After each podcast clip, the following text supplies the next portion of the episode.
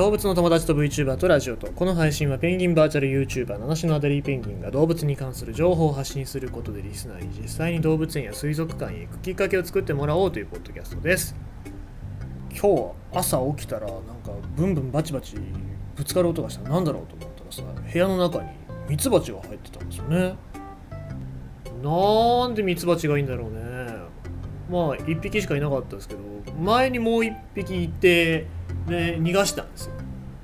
で今回もまたいてで捕まえるのに一苦労でしたね。捕まえて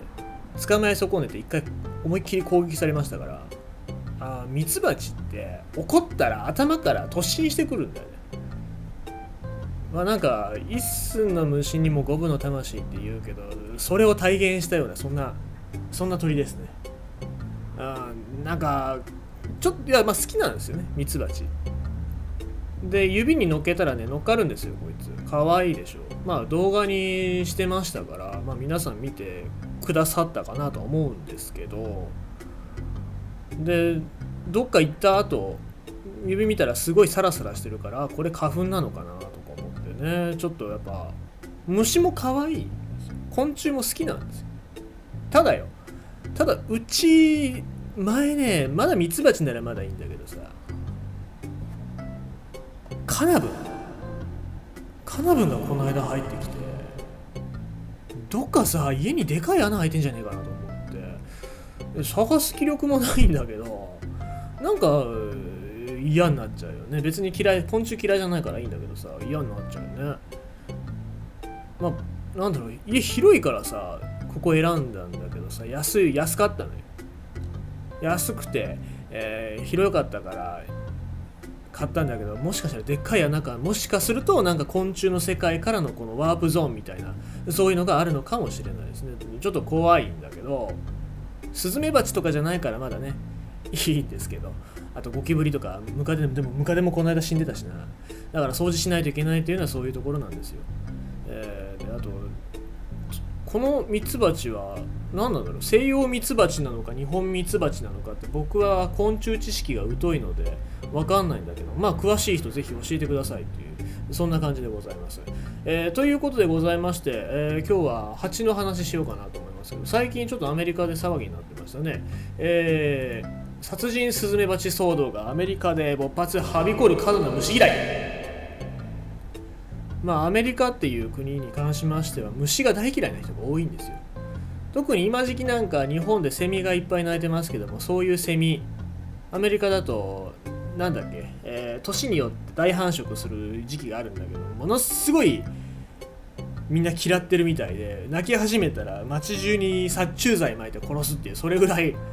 アメリカの人っていうのはまあ昆虫が苦手な人が多いわけなんですよ。で、えー今回このスズメバチまあ日本在来の蜂ですけどもまあ向こうからしてみれば外来種ですよ。で入ってきたっていうことで、えー大騒ぎになってたということで、まあ、2019年の末に、えーオオスズメバチがカナダの、えーブリティッシュコロンビア州南部とアメリカのワシントン州北西部で見つかったということで。でニューヨーク・タイムズが殺人スズメバチっていうことで、えーまあ、そういうふうに取り上げてでもみんながビビりまくっちゃってるっていうことで、えー過度な昆虫嫌いもともと過度な昆虫嫌いだったアメリカの人たちがもっと昆虫嫌いになるっていうそういうことになってるわけなんですね。でおかげさまでそういうホームセンターみたいなところではスズメバチ駆除スプレーみたいなのが、えーものすごい売れてるらしくてネットの検索履歴なんかもねスズメバチを殺すにはどうすればいいかみたいな感じの、えー検索ワードっていうのが増えたらしいんですよ。ただこの昆虫嫌いっていうのは非常に恐ろしいことだっていうふうに研究者の昆虫学者の方はおっしゃってて、えー私たちは昆虫について驚くほど無知になりましたっていうふうにおっしゃってるんですで私たちは危険な虫、え無害な虫、有益な虫の区別もつきません。おそらく子供は昆虫や車や、え昆虫よりも車やスーパー、えスーパーヒーローを見分ける方が得意だと思います。僕ら日本のに生きてる人らって、まあ僕は人じゃないですけども、え僕らは例えば雲は液中だからあんまり殺しちゃダメだよとかっていう体に染みついてるじゃないですか。でもアメリカにとの人にとってそういうなんかものはないらしくて。だからこの虫はいい虫悪い虫っていう区別があんまりついてない人が多いというわけなんですね。昆虫っていうのはまあさっきのミツバチもそうだけど作物への受粉だったり害虫の駆除だったり廃棄物の分解だったりといろいろな有益な役割を果たしてるんですけども昆虫って実際今のところ40%全世界の全昆虫の40%は減少傾向にあって数十年以内に絶滅する恐れが、えー、こいつらはあると。いうわけなんですよ。生物動物の60%から70%っていうのは昆虫なわけでこの昆虫っていう積み木がコロって崩れた時にどこまでの生態っていうのが崩れていくのかっていうのはまあ分からないわけなんですよ。だから僕はあの毎回毎回その自然の話をする時に言うんですけども人間が関わって変えてしまった地球の環境っていうのはスピードが速すぎるんですね。だから思いっきり全速力でアクセル踏んで思いっきり急ブレーキかけて 100, 100キロがいきなり0キロになったら中の人って死ぬじゃないですか。そういうことなんですよね。今まで地球っていうのはゆっくり走ってゆっくりブレーキをかけてたので、まあ、絶滅する生き物とかもあんまりいなかった。まあサイクルはあったにしろ、えー、徐々に徐々になったわけなんですけどもまあ事故ですからねある意味。こういう自然環境っていうのは。